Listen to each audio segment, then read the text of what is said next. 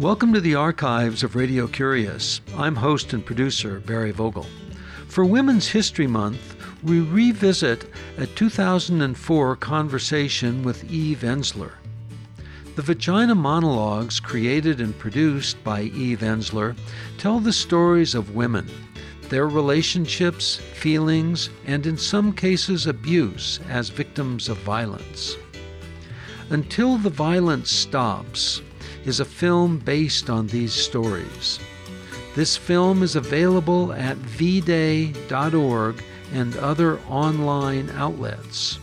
In this archive edition of Radio Curious, we talk with Eve Ensler about the origin of the vagina monologues and the film Until the Violence Stops. I spoke with her from her office in New York City on January 22, 2004, and asked her to begin by telling us about the development of the vagina monologues and her inspiration to create them.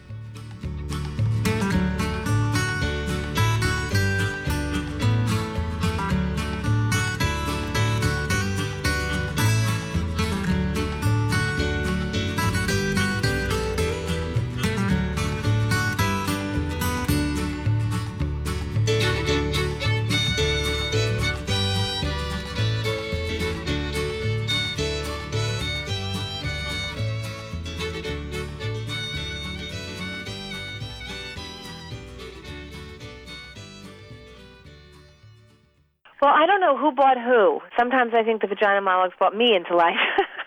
it really began out of curiosity. I was talking to a friend about menopause, and we got onto the subject of her vagina, which you'll do when you're talking about menopause. And she said things about her vagina that really surprised me. And I realized I had no idea after that conversation what women thought about their vaginas. So I would just say to a friend, Well, what do you think about your vagina? And that would lead to another woman, and that would lead to another woman. And everything the first women that I interviewed said, it was just so unusual and surprising and not what I would have expected. It was all about curiosity at the mm-hmm. beginning. How did you get across the traditional taboos in American society now where people don't want to talk about their vaginas? I've never had that experience, to be honest. In other words, that's kind of a fictional taboo. I've never ever met a woman. I mean, rarely have I met a woman, let's put it that way, who didn't want to talk about her vagina. In my experience, usually men don't talk with women unless it's their spouse or their intimate other about vaginas. Well, I'm not talking about men. I understand that. I'm talking about women talking to women, and Okay. I think that's a very different discourse. I understand that, and that's why I'm bringing up that distinction because the vagina monologues are shown to men as well as women. And as I understand it, and tell me if my perception is not on key here, by talking about vaginas publicly and on the theater stage, you're trying to take away the sense of don't talk about that kind of thing. Mhm. Are you successful?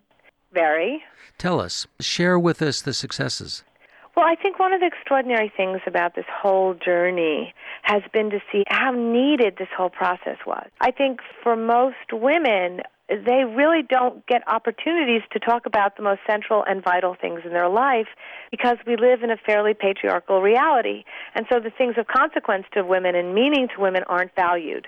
And there's no place for them. And there's all kinds of language or ideas or notions gets created that really silences women either to be good or to be polite or not to be emotional or not to get too out of control or I mean there's all these messages we get very young which keeps women basically in the dark, isolated, unaware of themselves, unaware that they have agency over their bodies and pretty much disempowered.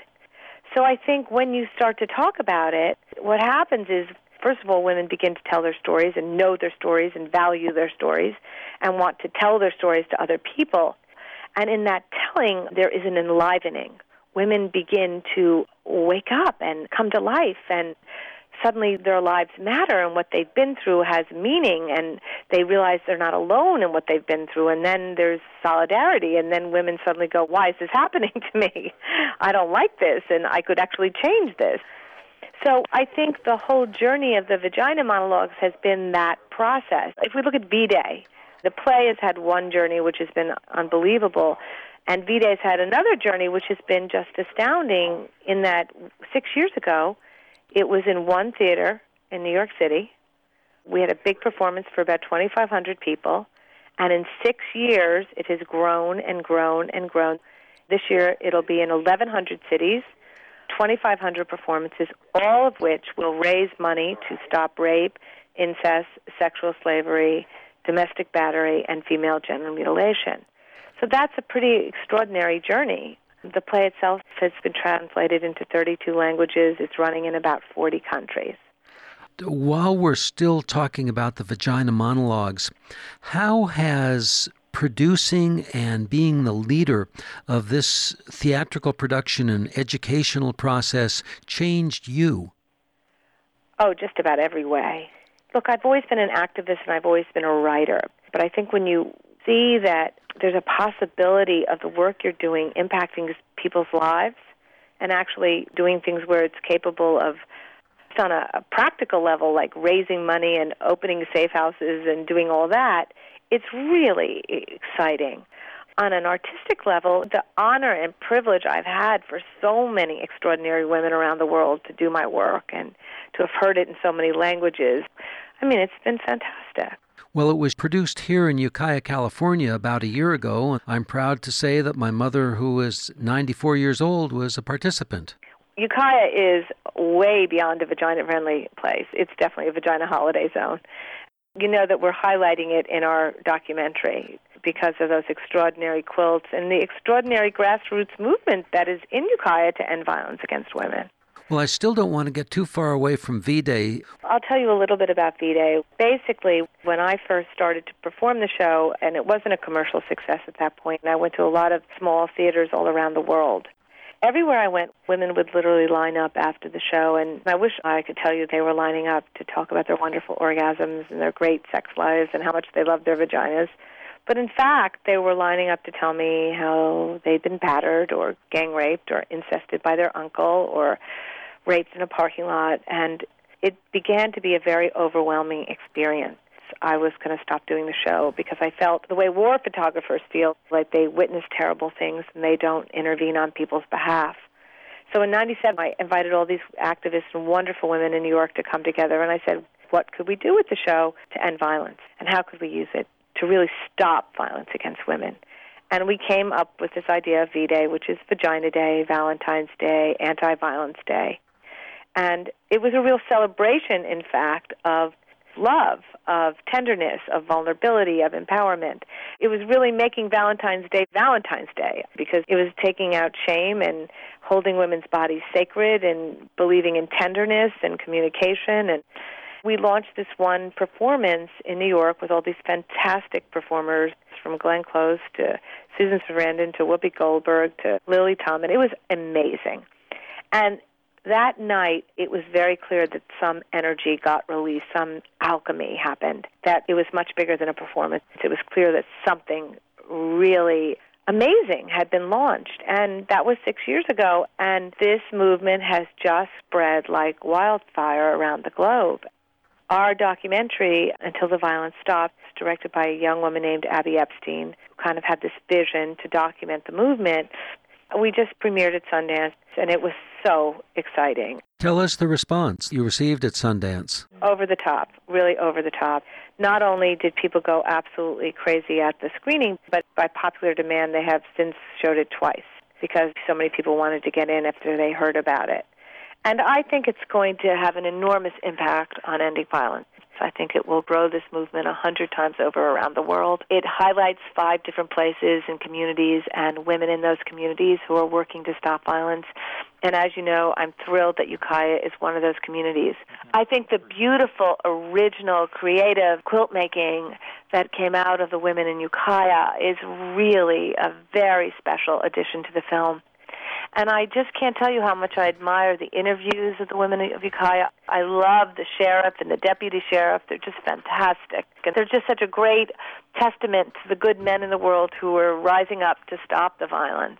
In addition to what you've told us about Ukiah that some people know and perhaps more people will know, What can you tell us about the movie that shows other venues throughout the world? The things about the movie that really excite me are one, that you really get to see that violence is pandemic, that it's everywhere in the world. And that although the manifestations of violence may shift from culture to culture, female genital mutilation in Africa and Asia and rather in the Middle East and it's honor killings in Pakistan, it's bride burnings in India, it's gang rapes on the streets of America, it's girls being drugged in colleges and raped. It's all of these women being mutilated and disappeared and then shown up as bones in parking lots in Juarez.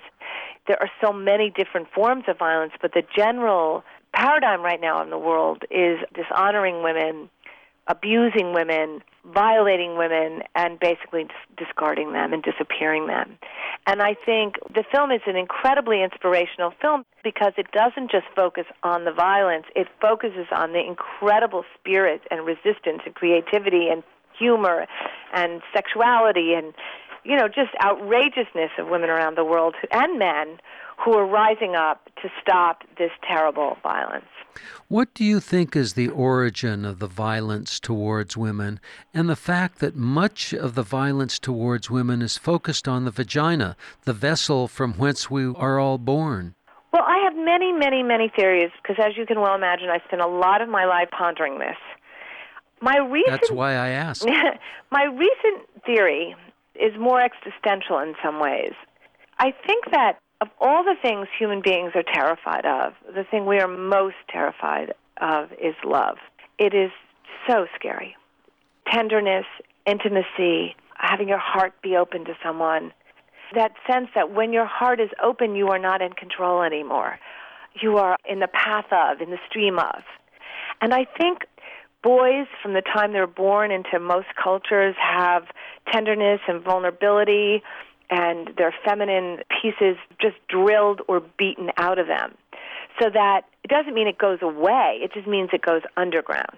Well, are you directing that to men in all cultures in the world? I am. Uh, I've been to 40 countries in the last six years, and I've yet to see a culture where this isn't true. I think that most cultures at this point are still patriarchal, are still based on a kind of machismo principle where men have to be strong and shut down and not cry and not have their feelings and know the way and have the answers. And I think all of that, where does tenderness go? Where does a desire to be vulnerable go? I think it goes into rage and I think it goes into shame and it goes into humiliation and that all becomes violence eventually. And I think there's something kind of easy about violence. Having been a person who grew up in a violent home and having been violated, the centerpiece of my childhood, after you begin the process of hitting someone or punching someone or throwing them against the wall, it's not that hard to do it over and over. It's kind of by rote, it just happens. But having now had the experience in my life of loving or attempting to love, that is a much, much harder thing because of the feeling of vulnerability, because of the feelings that tenderness evokes, because of the sorrow it evokes and the longing it evokes, and uh, just the fear it brings up. And I think violence is a real reaction against love. It's terrifying. You're involved in a movement that, if we look at what you've said, you believe that this is cross cultural, that it mm-hmm. includes all men in the world and all women in the world. It would lead me to believe that there may be something genetic that's inherent in our species that you're trying to change through an intellectual approach. First of all, I don't think my approach is intellectual. And I want to really stress that. But I think the reason the vagina monologues is successful is because something happens in the theater which is in the body. And that when people sit in the theater, something changes in their bodies. And until something changes in our bodies, it doesn't really change because we can have all the great thoughts in the world, but until the body actually shifts its understanding or knowing of a given situation, I don't think anything shifts. I don't believe it's genetic. I believe it's absolutely programmed. And I think it's programmed by an underlying patriarchal understanding of the world, which believes, for example, that some people have to be on top and some people have to be on bottom, that there is no response to aggression but aggression. I can go down the list of all the ways that patriarchy has trained all of us, and we've all been brought up in this system, which is kind of this umbrella dictate that controls most of our behavior. I think if you were to bring boys up differently, and I have seen boys brought up differently who don't respond to violence with violence, who actually have their tenderness open and their hearts open and their feminine highly developed, those boys are behaving much differently than other boys. And it shows me that it actually can be taught. I've seen that too, and that's why I appreciate what you're doing. Yeah, that's why I don't think it's genetic. I don't think we were just born beasts. Having been a person who was really kind of battered and abused as a child, I began as a tender, open, loving, trusting being. And that was systematically battered out of me. What I hear you saying, Eve, is that this is learned behavior. Yeah. And what concerns me, and the reason why I went to genetics, which is something that we talk about a lot on Radio Curious, is that it seems to be cross cultural from what you have observed and from what is known throughout the world and observing a different cultural behavior throughout the world. Right. So it's learned, yet there's an impetus for it. I think one of the things about violence is that it's a pretty controlling factor. I mean, if you got the who has the power is in charge. Yeah, if you've got the stone, or if you have the arrow, or if you have the weapon of mass destruction, it's a big educating tool. You're going to control a lot of people. So I don't know if it's more power or genetics.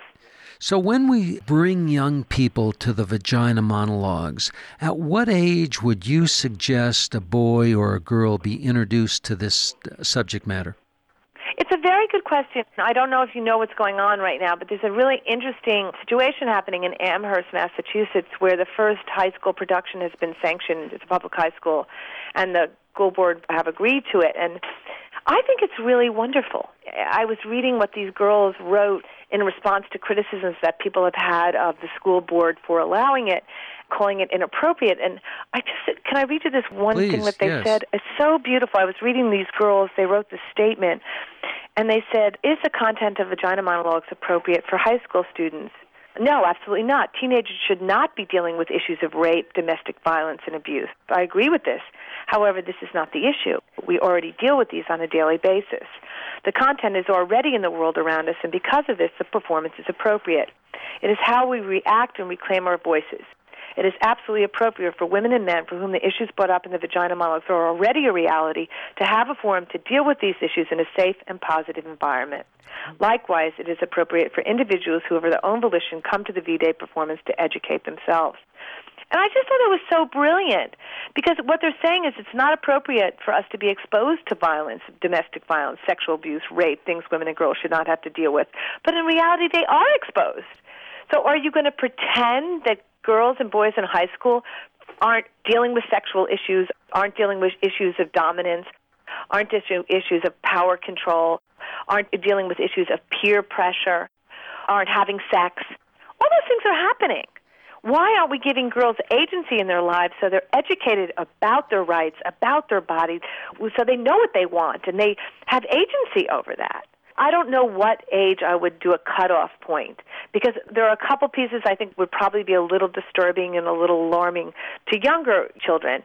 But I know growing up, I went to movies, I looked at television, I was exposed to issues of sexuality and violence and dominance when I was 11 and 12 and 13 years old. And I would have much rather had someone begin to help me sort it out than what happened in my life, which was I had no awareness. When I started dating boys, they had all the control because I had no ability to say no. I didn't know my rights. I didn't know my body. I didn't know what was mine. And I think it's fantastic that high schools are educating kids. Let's go to the other edge of the age limit. How do you present this to women who are in their 80s and 90s and older who feel like it's not something that they want to talk about, yet they have their history? Well, you know, what I've been very moved by with the whole vagina monologues and the whole V Day movement is that it is really across the board, age wise, race wise, class wise. And there have been so many older women who have come to the show. Woman in our last regional empowerment workshop, I think she was 70, who was putting on the show in Methodist Church in Idaho. I don't think it matters what age you are. I think your time of empowerment is now, and it can happen any point in your life where you take back your body and you take back your voice and you take back your yourself. And I think it's crucial it happens any point in your life. My question is more how do you approach this issue with a woman who doesn't want to talk about it because of the culture that she grew up in? Because I think those women are represented in the show. Do you know what I mean? Yes, I do. From the down there generation. Because they're represented, I think often older women feel comfortable. I've seen women come to the show, older women, the first half hour, they're appalled. And then suddenly they start to laugh. And by the end of the show, they're there. And I think part of it is that their voice and their uncomfortability, there's space for it in the show. It's not being thrust on them. There's a journey, you know?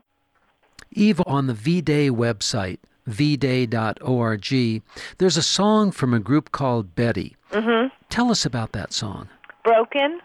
Broken, yes. Yeah, it's a beautiful, beautiful song that they actually sang at the Madison Square Garden event. And I just think it's about when you are a survivor of enormous abuse, there's a part of you that gets broken. It's not forever. Do you know what I mean? But there is something in your being at that moment that gets shattered. And it takes many years, to be honest, to recover it. And I think the song kind of is emotional representation of that, the symbolic kind of feeling of that. That's not to say that people can't recover, and that's not to say people don't recover, because I think people, in fact, can. But I think you always struggle with that brokenness for the rest of your life. And that's one of the reasons I'm struggling so hard to stop it from happening so that more girls and women don't have to struggle for the rest of their lives to overcome that feeling of being broken. And now let's listen to Broken. Na, na, na, na, na, na, na. I'm Humpty Dumpty who's had a great fall. I'm mixed up and messed up and all turned around. I'm upset, downset, and no fun at all. I'm people, just people, and I'm broken. All the queen's horses and all the queen's men can't patch me, nor mend me, nor glue me together. I'm upset, downset, and I want it to end.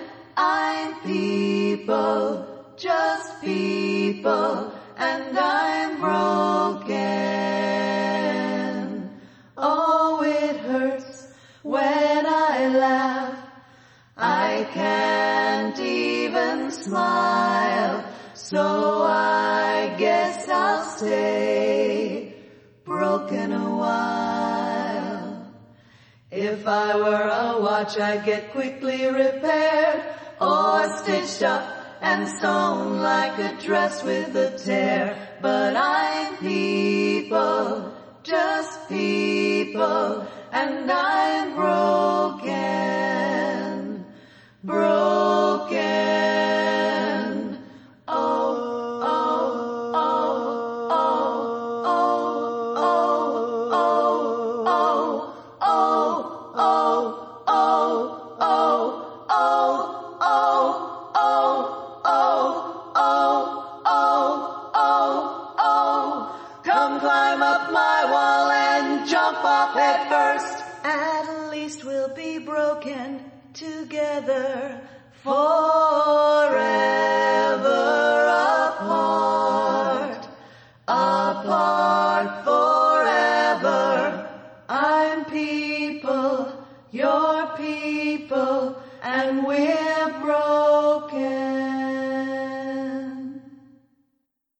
Eve Ensler, I want to thank you for joining us on Radio Curious. And before we close, I'd like to ask you to tell us about an interesting book that you've read lately. I just finished this wonderful, incredibly interesting book called Bush in Babylon by Tariq Ali, which is a very fascinating history of Iraq and really how the Bush administration is perpetuating a history of incredible interventionism and dominance and really it's a fascinatingly interesting book about Iraq. And Tariq Ali is a great scholar and knows so much about the world and the history. And I've had real issues about this war. And working very closely with women in Baghdad right now who have suffered enormous, enormous violence since this war broke out. Violence, to be honest, that wasn't there under the tyrant Saddam Hussein. I mean, these were women who were doctors and lawyers who are now unable to actually walk in the streets because of the number of abductions and rapes and women being captured to be sold since the lawlessness broke out. So I found the book very compelling. Well, Eve Ensler, thank you very much for joining us on Radio Curious. Thank you very much. Thanks, Eve. Bye. Eve Ensler is the creator and the writer of the Vagina Monologues. The book that Eve Ensler recommends is Bush in Babylon by Tariq Ali. This week, we again want to thank Neil Bell for his editorial and technical assistance in the production of this program.